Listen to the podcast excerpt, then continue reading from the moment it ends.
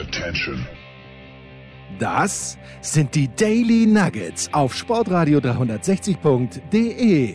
Selten golden und ganz sicher nicht täglich, aber wir haben uns stets bemüht. Also meistens. Nun gut, zu besonderen Anlässen, wie eben heute, zum Thema Musik. Die Daily Nuggets. Jetzt. Sonntag ist Zeit für Musikradio 360. Herzlich willkommen zu unserem sonntäglichen kleinen Musikmagazin. Wir sind immer noch dabei, das Jahr 2020 aufzuarbeiten. Heute zum letzten Mal. Und unser Stargast für diese Sendung ist Benny Zander, unter anderem von The Zone und Magenta TV. Hallo Benny. Oh, bin ich der Rausschmeißer, ja, bei dieser Rubrik? Genau, du bist, oh, der, du bist das Letzte, was wir vom Jahr 2020 sehen und hören wollen. Danach haben wir es vergessen. Ich weiß nicht, ob das so. Na gut, aber das passt dann wieder zu diesem verkorksten Jahr. Wenn ich das Letzte bin, was man sieht und hört, dann passt es perfekt zu 2020. Ja, äh, es sind, sind viele, viele Dinge passiert im Jahr 2020. Es sind äh, viele Dinge passiert, die ähm, eher unschön waren. Das äh, haben wir in der Vergangenheit äh, alles schon äh, thematisiert. Äh, worüber ich mit dir reden wollte, Benny, ich habe schon gesagt, du ähm, bist ja auch Kommentator bei der Zone und bei Magenta für Basketball und der Zone hat ja dann äh, im Dezember noch die Verlängerung bekommen für die NBA-Rechte für die jetzt kommende Saison, aber das war so eine richtige Last-Minute-Entscheidung. Und äh, erzähl doch mal aus deinem Kommentatorenleben, wie, wie anstrengend oder wie schwierig das ist, wenn man quasi äh, am letzten Tag der Frist darauf wartet, eine Nachricht zu bekommen und es dauert und es dauert und es zieht sich hin.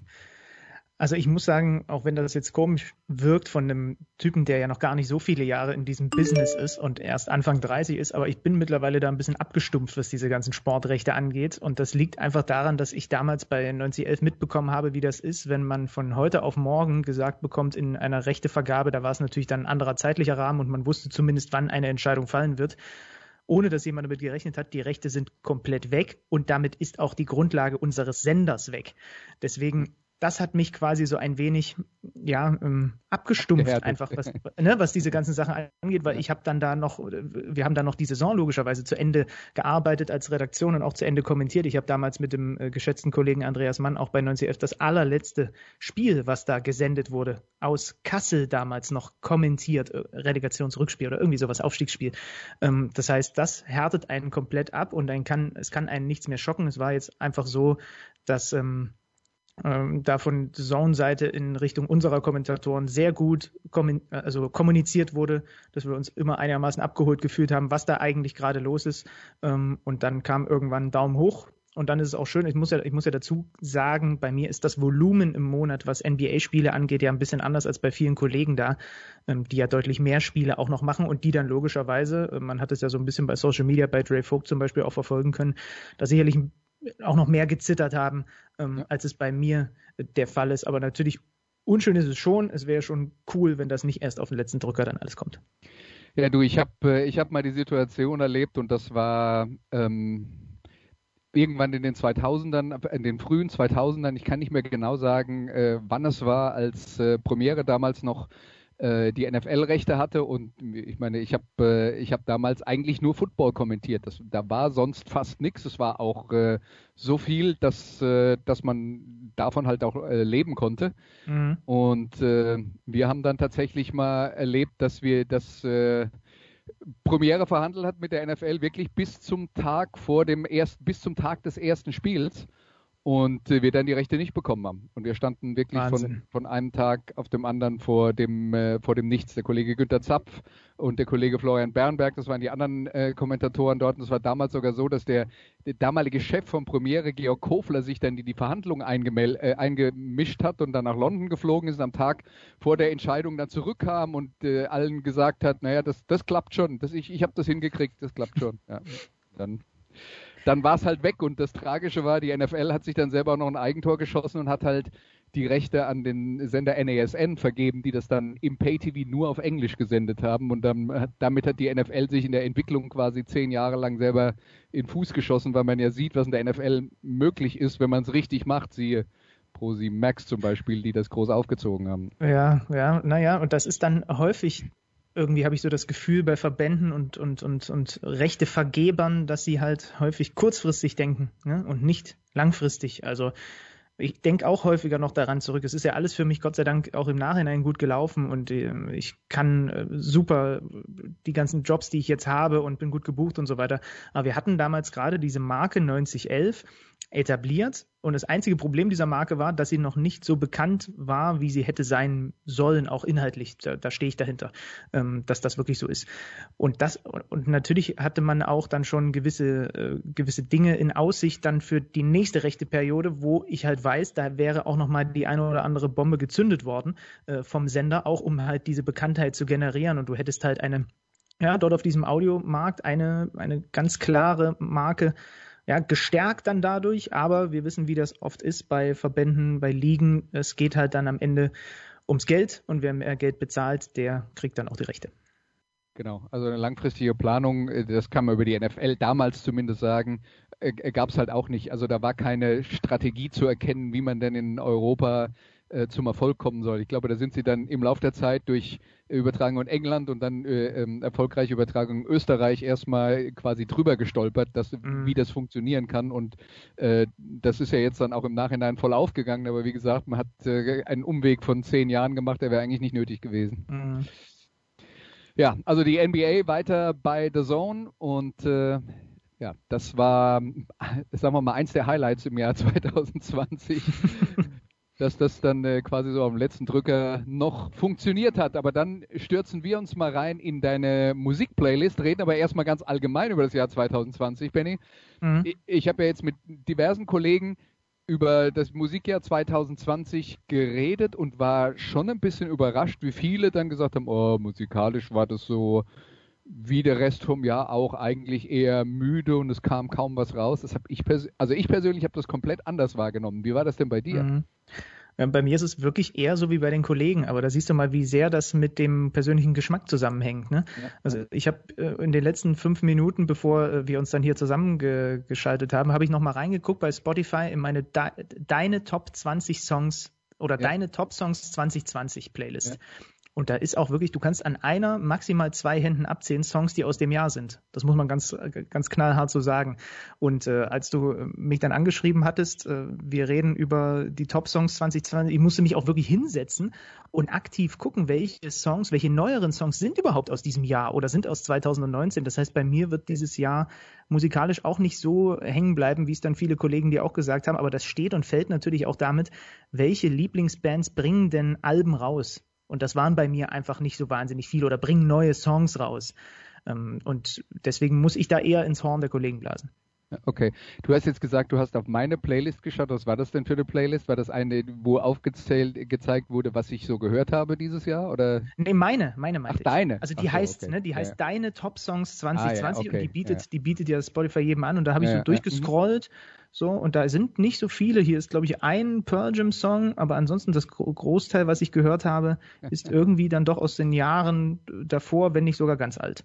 Okay, dann stecke ich dich jetzt in die Kategorie ähm, äh, äh, der Leute, die tatsächlich, ich glaube, der Musikdienst dieser hat das mal, hat da mal eine äh, Umfrage gemacht äh, und festgestellt, wenn die Leute 31 sind, entdecken sie keine neue Musik mehr. In, in die Schublade kommst du jetzt rein. Ja, wobei das stimmt auch nicht so ganz, weil diese Dienste bieten ja auch sowas an und das habe ich nur jetzt in letzter Zeit nicht mehr so oft genutzt, aber äh, eigentlich gibt's immer mal wieder so Phasen im Jahr. Vielleicht war das jetzt einfach nur 2020 geschuldet, dass ich eh so viel zu Hause war äh, wo ich diese ähnliche Künstlerkategorie nutze. Ja. Und dann halt einfach darüber Dinge ablaufen lasse und darüber neue Bands entdecke. Das heißt, eigentlich habe ich da großen Spaß dran. Natürlich ist es am allercoolsten, und das ging ja im vergangenen Jahr auch nicht, wenn man das auf Festivals tut. Also ich weiß noch zum Beispiel, es gab einen Rock im Park, da habe ich entdeckt zwei Bands, die ich seitdem wirklich lieben gelernt habe. Und zwar wusste ich nicht, dass der Frontman von Tool eine Parallelband hat, die A Perfect Circle heißt. Die habe ich dort durch Zufall, weil ich da stand, weil ich vorher mir eine Band angeguckt hatte, gehört und dachte mir, was zur Hölle ist das? Und habe das halt äh, total abgefeiert. Und die andere Band war Nothing More. Die bringen in diesem Jahr auch ein Album raus, kann ich nur sehr empfehlen. Und das ist natürlich der allerschönste Weg, neue Musik zu entdecken, einfach durch die Live-Musik und da sich mal äh, Inspiration zu holen auf Festivals. Das war nicht möglich. Und ich muss wirklich sagen, ich hoffe, dass es nichts mit dem mit dem Anfang 30-jährigen äh, Dasein zu tun hat. Ich habe im letzten Jahr wenig diese ähnliche Künstlerkategorie genutzt. Okay. Aber man kann, das ist ja, also du, du hast den Fehler erkannt, du kannst das ja, kannst das Problem ja abstellen. Dann Definitiv. Ja. okay, dann starten wir rein in deine Playlist. Die erste Band, die wir haben, heißt Bring Me the Horizon und das Stück ist Teardrops. Teardrops.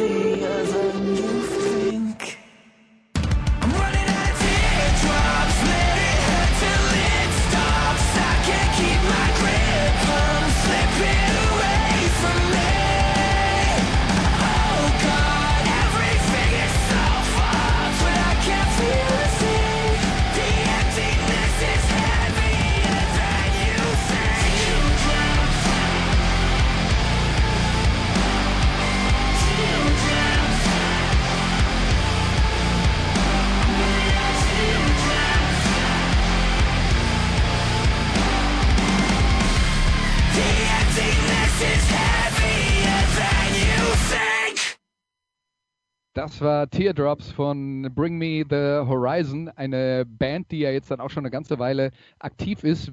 Was war denn dein Erstkontakt? Mein Erstkontakt fand im vergangenen Jahr statt. Das klingt oh. jetzt total komisch, aber ich bin Gibt's eigentlich seit 2004 nur mal am Rande. Ja, ja, natürlich, ich weiß das, aber ähm, ich bin nicht so der der riesen Bring Me the Horizon Fan, aber ich bin letztes Jahr über einen Song von denen gestolpert, der heißt Drown. Der hat sich schlagartig in meine, ich sage jetzt einfach mal Top 20, Top 30 Songs äh, gespielt. Als ich den gehört habe, gibt's übrigens auch auf äh, YouTube eine wunderbare Akustikvariante davon. So, und dann habe ich mir mal angehört, was machen die eigentlich sonst noch so? Und bei vielen Sachen dachte ich mir, oh, also die härteren Sachen, die sie machen, das ist nicht so meine Vorstellung von hart. Ähm, irgendwie gefällt mir dann die Stimme von, von Olli, dem Sänger, dann nicht so ganz, wenn er anfängt zu schreien und so. Aber dieses Drown fand ich gut. Und dann habe ich irgendwann gesehen, ah, die bringen ein neues Album raus. Und dieser Song Teardrops, das ist jetzt auch kein Song, das hat man ja gehört, der die Musikwelt komplett verändern wird. Also es war, es war übrigens auch kein neues Album, sondern ich glaube eine EP, die sie rausgebracht haben. Und da ist der eben drauf. Aber das ist halt ein von Grund auf so solider guter Rocksong und der hat mich hier, also wie oft ich den habe laufen lassen über meine über meine äh, Audiobox hier, wenn ich irgendwo in der Küche stand und äh, und gekocht habe oder Wäsche aufgehangen habe oder oder oder Sport gemacht habe. Der Song lief so oft und ist im Übrigen auch ein perfekt, das hat man wahrscheinlich gerade rausgehört, ein perfekter Song zum Autofahren, wo man ein bisschen aufpassen muss, dass man nicht aus Versehen immer so latent 20 25 km/h zu schnell fährt, wenn man den hört.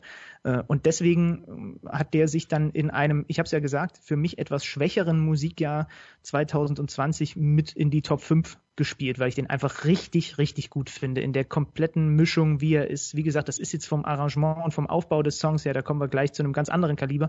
Ist das nichts, was die, was das alles aus den Angeln gehoben hat, aber das ist einfach auf einem unglaublich hohen Niveau, zumindest für meinen Geschmack ein Rocksong. Ja, ich dachte, du sagst jetzt das perfekte Song zum Kochen. Man muss nur aufpassen, dass man nicht zu viel äh, Pfeffer ans Gericht macht, aber gut. so geht's auch. Aber du kennst das Phänomen doch, oder? Also mir geht das zum Beispiel so, dass ich mittlerweile nicht mehr Slipknot im Auto höre, weil ich einfach ab, akut blitzergefährdet bin. Also äh, ich muss dazu sagen, also ich habe früher immer extrem viel Musik im Auto gehört. Inzwischen nutze ich gerade meine längeren Autofahrten eigentlich, um äh, mich mit irgendwelchen Podcasts auf irgendwelche mhm. Sportübertragungen oder sowas vorzubereiten. Da ist dann die Gefahr, dass man zu schnell wird ähm, ist relativ gering. Ja, ja ich habe übrigens jetzt auch, äh, wann war das? Vergangene Woche bin ich nach einem längeren Aufenthalt unten in München, wo ich so ein paar Sendungen hatte, wieder nach Leipzig zurückgefahren. Da habe ich das erste Mal so gemacht und hatte quasi das rollende Büro Zander, weil ich habe mir in diese, das sind ja so wenn man jetzt nicht tanken muss, sind das so vier Stunden vielleicht Autofahrzeit von äh, München nach Leipzig, habe ich mir, ich glaube, acht Telefonate reingelegt. Die meisten waren irgendwelche Dinge für den Podcast besprechen oder äh, für Kicker Meet Saison oder Gäste anleiern für die nächsten Wochen. Aber da habe ich mal äh, so gut wie gar keine Podcasts gehört, weil ich das tatsächlich auch als aktive Arbeitszeit für Telefonate genutzt habe. Aber ich kenne das auch, also gerade wenn ich jetzt dann nach längerer Zeit bei The Zone mal wieder ein ich sage jetzt mal Serie A-Spiel oder zuletzt hatte ich mal ein La Liga-Spiel, dann versuche ich auch mir über Podcasts, wenn man schon die tote Zeit im Auto hat, nenne ich sie, weil im, im Zug könntest du halt deutlich stringenter arbeiten, versuche ich auch über Podcasts zumindest noch ein bisschen Input dann auch für anstehende Sendungen zu kriegen. Ja, absolut. Ich meine, das äh, wird ja dann auch immer so ein bisschen äh, unterschätzt. Bei, bei der Zone haben wir ja wirklich ein, ein, sehr großes Potpourri von unterschiedlichen Ligen und da kann es halt tatsächlich sein, dass man äh, im Lauf einer Saison vielleicht aus einer Saison, äh, aus einer Liga nur zwei Spiele macht mhm. und äh, ja, vieles von dem, was man dann äh, ansonsten sich anschaut und womit, womit, man sich befasst, hat halt auch damit zu tun, was man an Arbeit hat am, am folgenden Wochenende und ja. dann, ja, ist es halt äh, manchmal ein bisschen schwer, den Überblick zu behalten, aber das ist halt Teil des Jobs. Ja, absolut. Dann machen wir weiter mit dem zweiten Song auf deiner Liste. Die Band heißt Nothing But Thieves und das Stück Phobia.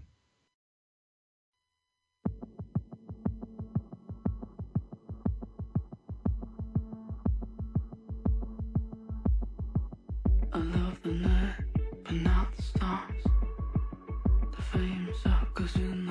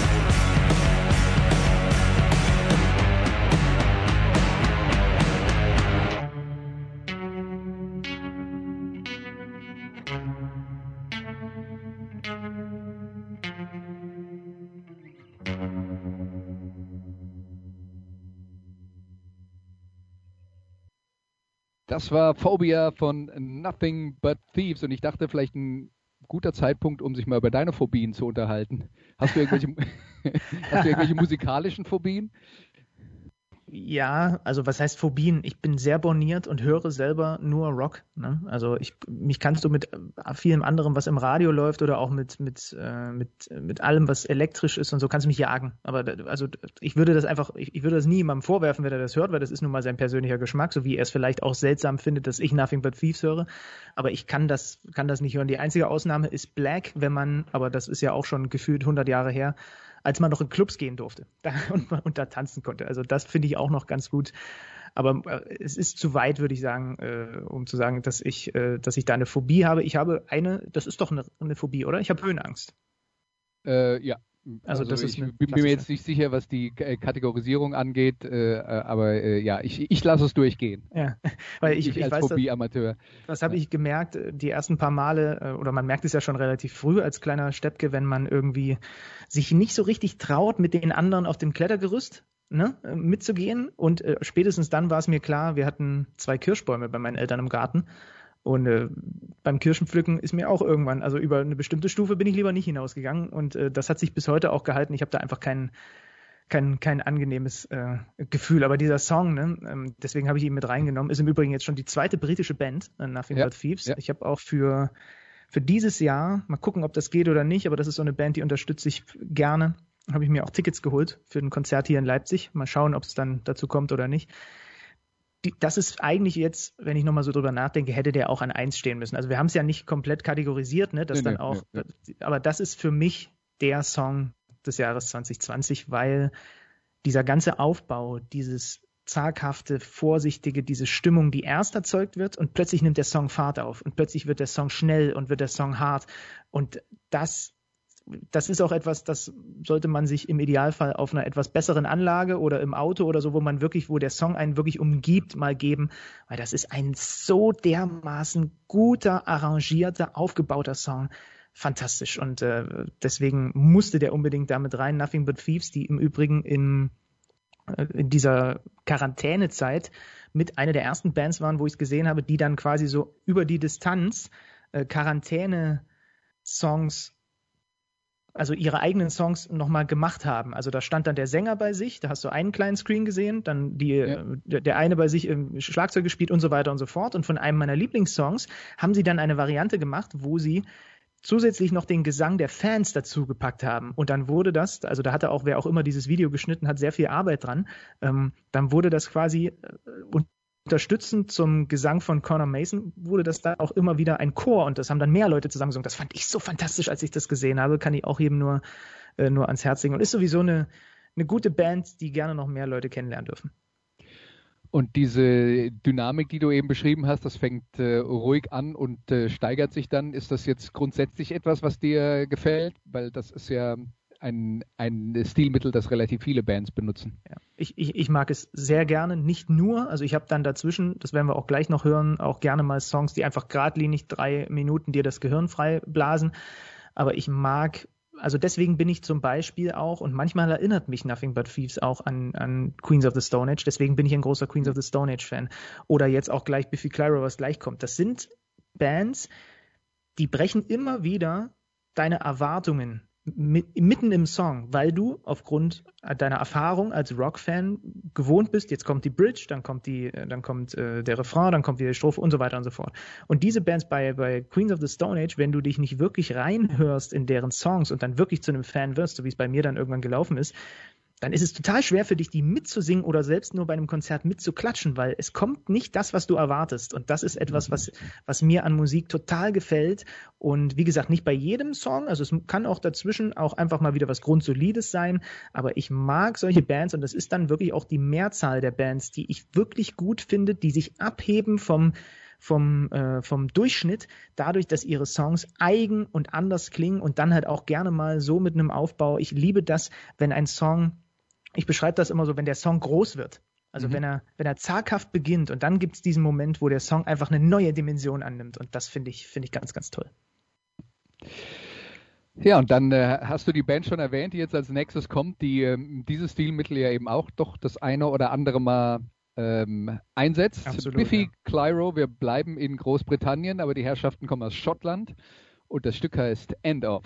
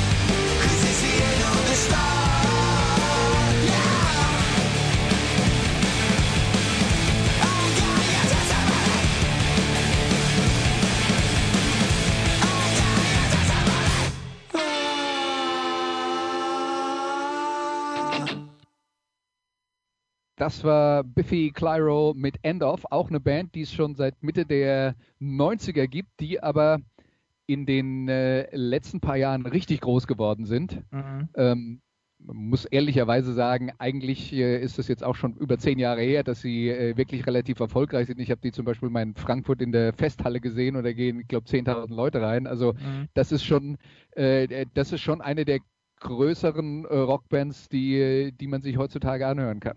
Mhm.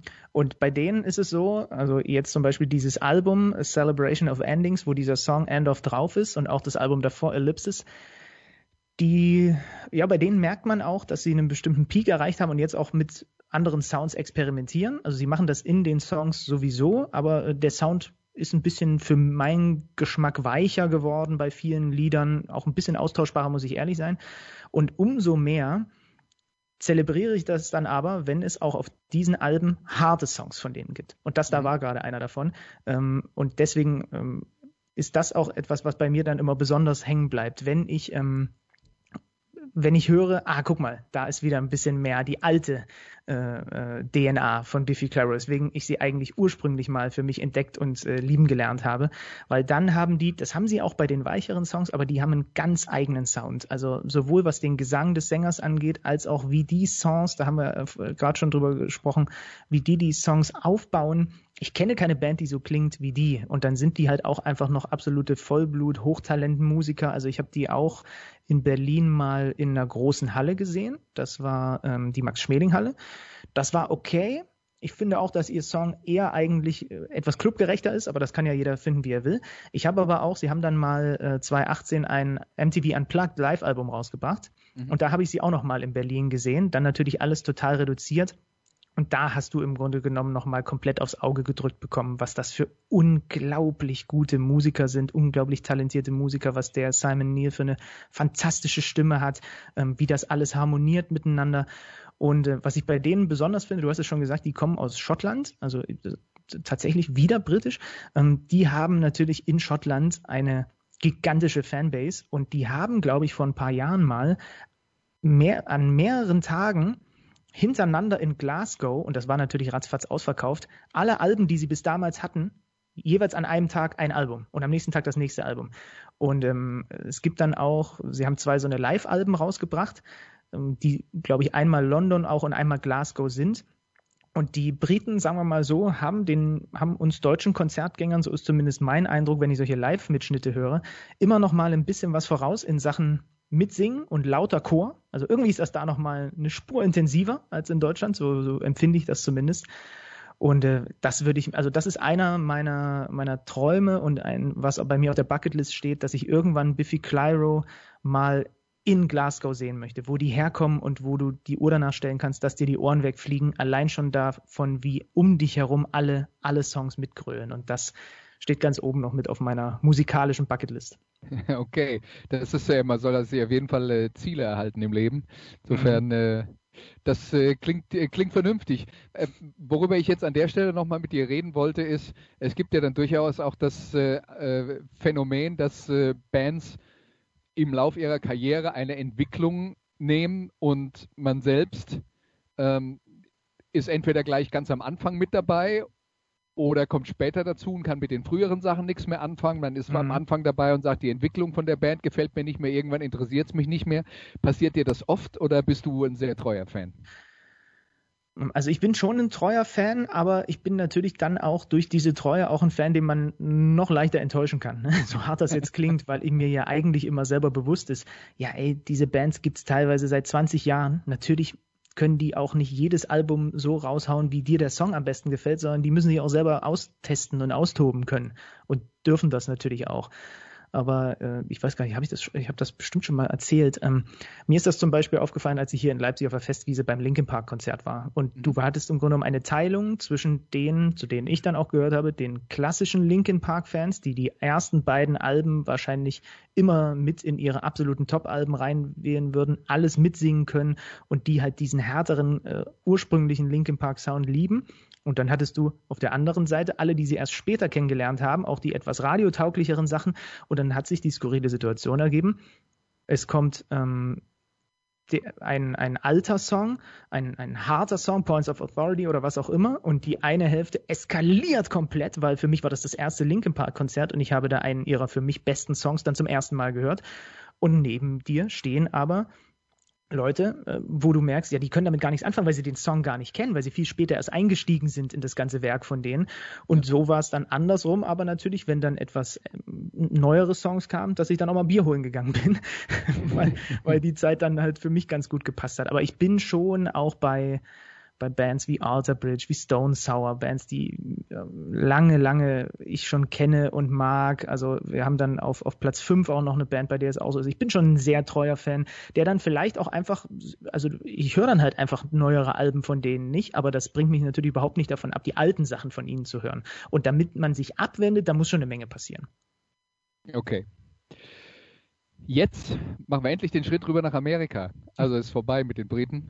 Jetzt gehen wir nach Chicago in Illinois und äh, hören ein bisschen Punkrock. Und zwar von Rise Against. Und der Song heißt Broken Dreams Incorporated.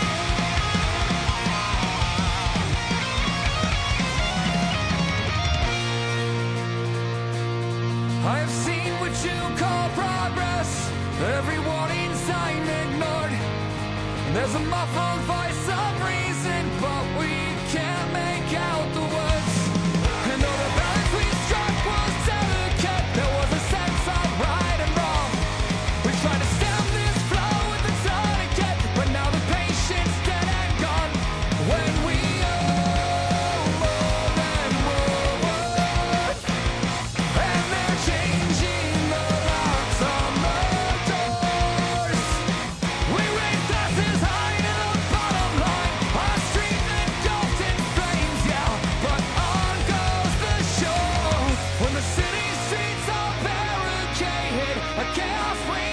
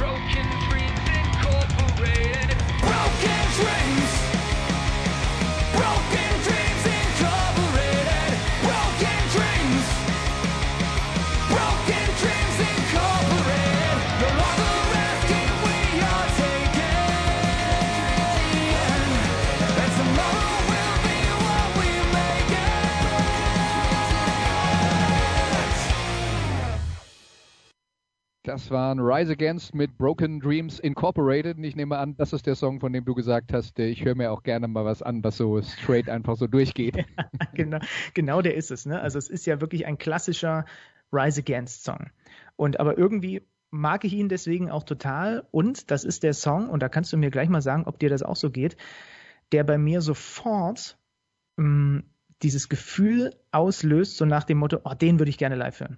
Also ich habe ab und zu jetzt auch schon die, die Momente, hm, habe ich auch letztens mal mit ein paar äh, Bekannten drüber gesprochen, dass ich immer mal wieder auf YouTube mir einfach ein, ein gut produziertes Konzert laufen lasse und dann tatsächlich auch komplett gucke, weil ich, es natürlich diese totale Live-Sehnsucht bei mir gibt. Und bei diesem Song gibt es ja mehrere Stellen, wo mir sofort in den Sinn schießt, ah, wie geil wäre das jetzt gerade mit mit, äh, mit Leuten um einen rum zu hören, die jetzt an der Stelle mitklatschen oder die mitgrölen, weil dieser Song ist ja, ich habe das Gefühl, dass Rise Against den geschrieben haben unter dem Eindruck, ah, wir machen jetzt einen, der live richtig gut funktionieren wird, wenn wir dann wieder dürfen. Und genau das löst es irgendwie bei mir aus. Ein klassischer Song, der eben, genau wie du sagst, durchknallt von vorne bis hinten. Aber ich, ich, ich, ich, ich mag ihn sehr. Ja. Also ich muss sagen, dass ich diese Gedanken, dass ich sowas dann quasi äh, projiziere auf die Live-Situation. Das passiert bei mir eigentlich äh, passiert bei mir eigentlich selten, wenn ich äh, wenn wenn ich zu Hause Musik höre. Mhm. Aber ähm, was ich natürlich schon kenne ist und da, das finde ich dann eigentlich das Faszinierende, dass man manchmal im Live-Kontext Songs auf einmal viel lieber mag, als man sie auf Platte mag, weil mhm. ja, es ist halt auch eine, es ist halt auch eine Situation, die man zu Hause selten so nachstellt, dass man äh, in einem dunklen Raum ist, wo sich alles auf die Bühne fokussiert und die Musik ist so laut, dass man quasi wirklich drin steht, ähm, äh, dann, dann hat ja vieles von dem, was man hört, auch eine, eine vollkommen andere Wirkung. Ja, absolut. Also ähm, ich habe mal in meinem bescheidenen äh, Kulturwissenschafts-Bachelorstudium das Wort kollektive Efferveszenz, es sind zwei Worte gelernt. Und das ist das, was mir, was mir fehlt auf Konzerten, weil dieses kollektiv gemeinsam ein Gefühl entwickeln, wo, wo verschiedene Individuen zu einer, zu einem werden. Und das ist das, was mir äh, an Konzerten ähm, tatsächlich einfach fehlt. Also das ist etwas, und, und zum Beispiel bei Biffy Clyro ist es so, die habe ich über ihre Live-Alben erstmal kennengelernt, weil mhm. die haben zwei Live-Alben, wo was quasi zwei Best-ofs von denen sind. Also da sind einfach auch die stärksten Songs, äh, die es bis zu der damaligen Zeit gab, drauf. Und darüber habe ich die kennengelernt. Und dann habe ich erst angefangen, ihre normalen Alben, wo dann diese Songs in nicht live und äh, halt noch auch noch andere Songs drauf sind, äh, zu hören. Und bei manchen ist es aber wirklich so, die höre ich eigentlich lieber in der Live-Variante, weil ich damit die Band quasi für mich entdeckt habe. Ja. Also ich kenne das auch, dass wenn man, ich glaube, das ist auch so ein, so ein Gewohnheitsprinzip. Man, äh, man hört einen Song und der gefällt einem und dann hört man eine andere Version, dann ist es sehr schwer, dass die neue Version, die man hört, mhm. einen genauso begeistert. Aber wenn außer man mit der Live... Ist, ja. Außer sie ist komplett unterschiedlich, ne? Das ja, hatten wir genau. ja äh, bei Rise Against, glaube ich, auch beim letzten Mal äh, besprochen. Rise Against hat ja auch ein ein Akustikalbum rausgebracht, wo sie die so komplett anders arrangiert haben, dass es für mich eigentlich bis auf den Text mit dem neuen, mit dem, mit dem ursprünglichen Song gar nichts mehr zu tun hat. Und dann ist es schon wieder für mich hoch faszinierend. Genau, ja. Aber äh, wenn, wenn ich halt tatsächlich angefangen habe, Songs live zu hören, dann sind die Feinheiten, die da dann drinstecken, die, die das für mich interessant machen und da sind die Studioversionen dann halt manchmal enttäuschend im Vergleich ja, dazu. Genau, also das genau, ja, das kenne ich, ja, ja. Ja,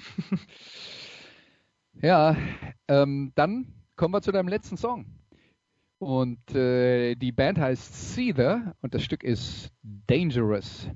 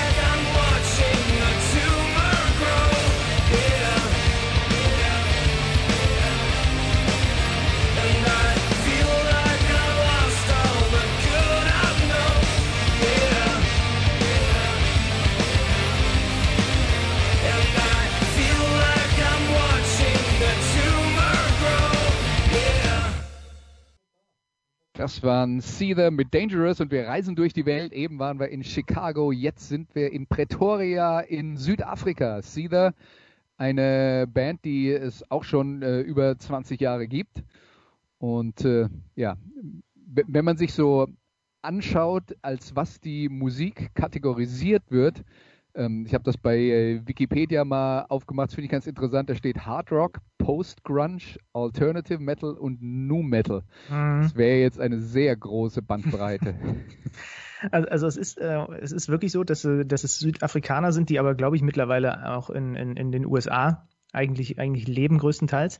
Aber die haben auch ein paar ähm, äh, Songs oder zumindest ein Song, der ist, glaube ich, auf Afrikaans, was ja dem Niederländischen sehr ähnlich ist, wenn mich nicht alles täuscht. Mhm. Ähm, also auch ihrer ihrer Herkunft geschuldet. Ja, für mich ist das ist das Post-Grunge vor allem, weil auch der Sänger Sean Morgan ist für mich einer der wenigen Typen, die, wenn er will, so klingen können wie Kurt Cobain. Und ähm, das finde ich beeindruckend und die haben gerade die ersten, die ersten Alben, also äh, vor allem, sagen wir mal, die, das Album 2, 3 und 4, Disclaimer, Disclaimer 2 und Karma and Effect. Das sind drei Alben, die sind immer noch für mich riesig und ähm, ich habe die mehrfach gesehen, denn ähm, ja, sagen wir mal, der Vorteil an SIFA ist, die sind ja jetzt nicht wirklich groß in Deutschland und das heißt, die spielen dann auch mal in in Dresden in einem etwas überschaubareren, äh, in einer etwas überschaubareren Venue oder die sind mal Support von, äh, von, von wem war es denn? Ich glaube damals von Outerbridge gewesen oder was auch immer. Und ich habe mit denen schon verschiedene sehr coole Live-Erlebnisse gehabt. Die haben auf der einen Seite, also passend dann auch zum Post-Grunge in Berlin mal, ich glaube im C-Club oder so gespielt. Und du hast so viel Nebel gehabt, weil das halt so eine Band ist, die auch nur tageweise mit den Leuten interagiert und ansonsten einfach auf die Bühne kommt und komplett ihr eigenes Ding da macht, weil das halt auch so grungig da gut dazu passt, dass du wirklich nur noch in, in, in Ansätzen die Silhouetten der, der, der Musiker überhaupt gesehen hast, aber es hat halt zur, zur Musik perfekt gepasst und dann das komplette Gegenteil davon war. Ich habe die hier und das ist bislang immer noch eins meiner meiner absolut liebsten äh, Konzerterlebnisse aller Zeiten. Ich habe das große Glück gehabt, die hier in Leipzig zu sehen und es hieß An Intimate Evening with Sifa und es war in einer Kirche hier in Leipzig und es war akustisch.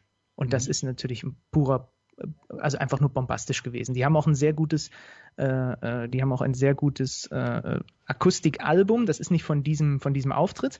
Äh, das war damals, glaube ich, die Geschichte, dass der Sänger eigentlich krank war und sie aber nicht den Abend äh, äh, absagen wollten und das Konzert absagen wollten. Deswegen heißt das Live-Album auch One Cold Night und man hört in Ansätzen in, in seiner Stimme, dass er auch nicht äh, in der Lage wäre, diese Songs jetzt alle so zu brüllen, wie er sie sonst machen würde. Und deswegen haben sie sie einfach flugs umarrangiert, das aufgenommen und kann man sich sehr gut anhören. Und ich bin halt in den Genuss gekommen, dass weil das passiert, so oft sind die akustisch nicht auf Tour, hier sogar in einer Kirche zu hören in Leipzig Und das war natürlich, also da, ich bin, also ich bin selten so glückselig gewesen wie in dem Moment, weil wenn du natürlich Lieblingsmusiker hast, die du auch wirklich gut findest und dann kriegst du das geboten, das ist schon, das war schon toll. Ja. Ja, sehr gut. Also ich meine, das ähm, es passiert halt manchmal, dass, dass man am richtigen, äh, beim richtigen Konzert zum richtigen Zeitpunkt Ja. am richtigen Ort ist und es passt einfach alles. Ja. Ja, und das hat ja manchmal was mit der Band zu tun, manchmal was mit der Örtlichkeit, manchmal hat es damit zu tun, was wie es einem selber gerade geht, ob man Mhm. überhaupt in der Lage ist, äh, etwas wirklich aufzunehmen. Äh, äh, um das so zu empfinden. Äh, aber das, äh, ja, das, das macht halt äh, auf jeden Fall auch spannend. Du hast jetzt gerade Kurt Cobain angesprochen. Jetzt stelle ich dir mal folgende eher philosophische Frage. Nirvana ist ja jetzt eine Band, die ihre größten Erfolge auch beinahe vor äh, 30 Jahren gefeiert hat. Mhm. Trotzdem habe ich immer noch den Eindruck, wenn es heutzutage rebellische Teenies gibt, dann rennen die mit dem Nirvana-T-Shirt rum. Ja. Kannst du mir erklären oder hast du eine Theorie, warum ausgerechnet Nirvana, die ja auch jetzt die Musikwelt nicht neu erfunden haben, sondern vieles davon hat sich halt am Punkrock äh, äh, orientiert, der ja dann auch schon 15 Jahre vorher äh, Mhm. entstanden ist. Hast du eine Erklärung, warum ausgerechnet die so äh, so ein langes Leben äh, äh, hatten und, äh, und äh, immer noch so relevant sind für die Kids? Ja, es hat wahrscheinlich sehr viel zum einen mit dem Mythos um den Frontman zu tun. Ne? Ähm, also das glaube ich schon. Und mit der leider ja nur kurzen Zeit, die er auf dieser Erde war. Ähm, und auf der anderen Seite, ich glaube, man kann es sogar relativ pragmatisch beantworten, ist Nirvana nicht so eine Band wie, ich sag jetzt mal, die Stones, die dann auch einfach irgendwann angefangen haben, bei H&M zu hängen? Also, verstehst du, was ich meine? Also, Ja. ich, ne? also ich glaube, dass dann auch einfach äh, irgendwann irgendwelche Modeketten, die halt einfach, wo halt Teenies auch einfach sich Sachen organisieren, dann, dann hingen da plötzlich, wenn ich mich richtig entsinne, ich war jetzt ne- leider nicht mehr bei, bei, bei besagtem schwedischen äh, äh, Verkäufer da von Klamotten, dann hingen da irgendwann und ich habe mich auch natürlich, ich hab, bin natürlich auch fast vom, aus, aus den Schuhen gefallen, als ich das gesehen habe, dass in dieser, in dieser Filiale hier gerade Nirvana-Shirts und es ist ja wirklich auch so, wie du sagst, wenn man dann draußen rumläuft und äh, irgendwann wird das ja auch wieder möglich sein, dass halt man durch eine volle Innenstadt läuft, da siehst du Leute mit Nirvana-Shirts oder ich habe auch schon äh, Freunde mit Nirvana-Shirts oder Bekannte gehabt, die haben überhaupt gar keinen Bezug zu Rockmusik. Die tragen einfach nur dieses Shirt, weil sie das Logo gut finden und weil irgendwie ein, ein gewisser, ja, ein gewisser keine Ahnung, eine Faszination davon ausgeht, was auch immer, und vielleicht auch, weil man sich selbst vielleicht ein bisschen mehr in Sachen Coolness äh, äh, platzieren möchte, als es ohne das Shirt so wäre. Aber das ist, es ist, ist eine berechtigte Frage, weil es ist schon faszinierend. Also wer alles mit einem Nirvana-Shirt draußen rumläuft, obwohl er ja ähm, wahrscheinlich noch nicht mal einen Song mitsingen könnte, dann ist es schon ja auch fragwürdig. Also letzte Woche war bei uns in der Sendung mit seinen Top 5 2020 Stefan Roskopf zu Gast, der Pressesprecher des 1. FC Kaiserslautern. Ah ja, okay. Selber ein großer Punkrock-Fan. Und ähm, der war vorher schon, auch schon mal, äh, so wie du auch in der Sendung zu Gast und hat mal über seine Lieblingssongs und seine Lieblingsbands insgesamt geredet. Und dann haben wir uns auch über Musikgeschmack von Fußballern unterhalten. Und da hat er erzählt, dass halt bei ihnen in der Kabine irgendwann mal einer aufgetaucht wäre mit dem Slayer-T-Shirt. Also einer von den Spielern. Mhm. Und der wäre dann zu ihm hin, hey, super Slayer, find total gut. Und was ist dein Lieblingsalbum? Und hat dann halt gemerkt, dass es total blank war und der Spieler überhaupt nicht wusste, worum es geht. Das ist genau dieses Phänomen, das du jetzt gerade eben beschrieben hast. Ja, es Ja. ist doch auch, gibt, es gab doch, ich komme jetzt nicht mehr drauf, aber ich glaube, es gab mal eine, ein Interview in, einer- in, einem, in einer Fernsehsendung irgendwo, nagel mich nicht auf das Land fest. Und da war, glaube ich, eine Influencerin oder irgendwas zu Gast und die hatte ein Nirvana-Shirt an und ähm, dann hatte jemand, es war, glaube ich, sogar eine Call-In-Sendung, dann hat jemand angerufen und sie gefragt, nenn mir mal einen Nirvana-Song. und es kam halt keine Antwort. Ja. Das ist natürlich dann die Endstufe der, dass es dann wirklich ein bisschen peinlich wird, ne, wenn man da gar keine Antwort so drauf hat. Und gerade bei Nirvana, die, die würde ich ja jetzt eigentlich, also die war natürlich kommerziell erfolgreich, aber das war ja auch eine Band, die ihren eigenen kommerziellen Erfolg auf ihrem Höhepunkt tatsächlich auch aktiv äh, torpediert hat, indem sie Ja. unzugänglichere Musik gemacht haben. Also genau die, genau zu denen würde das ja auch gar nicht passen. Eben, Aber ja. gut, das ist äh, vielleicht ein Thema für einen anderen Tag. Ja, aber, aber es ist ein interessanter Punkt, das stimmt schon, ja. Ähm, abschließende Frage an dich, Benny. Ähm, du hast uns jetzt deine Lieblingssongs vorgestellt. Gibt es ein Lieblingsalbum 2020? Ähm, es ist dann am Ende wahrscheinlich das Nothing But Thieves Album. weil da sind nicht alle, also sie haben teilweise äh, ein paar der, der, der Singles schon eher veröffentlicht. Moral Panic heißt das Album. Ja. Und ähm, sie haben zum Beispiel den Song, den ich auch sehr gut finde und den ich auch, bei dem ich auch kurz überlegt habe, ob ich ihn hier mit reinnehme, ist Everybody Going Crazy. Den habe ich auch äh, überlegt und den finde ich auch sehr, sehr gut. Es ist ein, aber auch da, also da sind gute und sehr gute Songs drauf, aber es ist auch kein Album, wo ich jetzt sage, da vergebe ich auf jeden Fall eine, eine 8 von 10.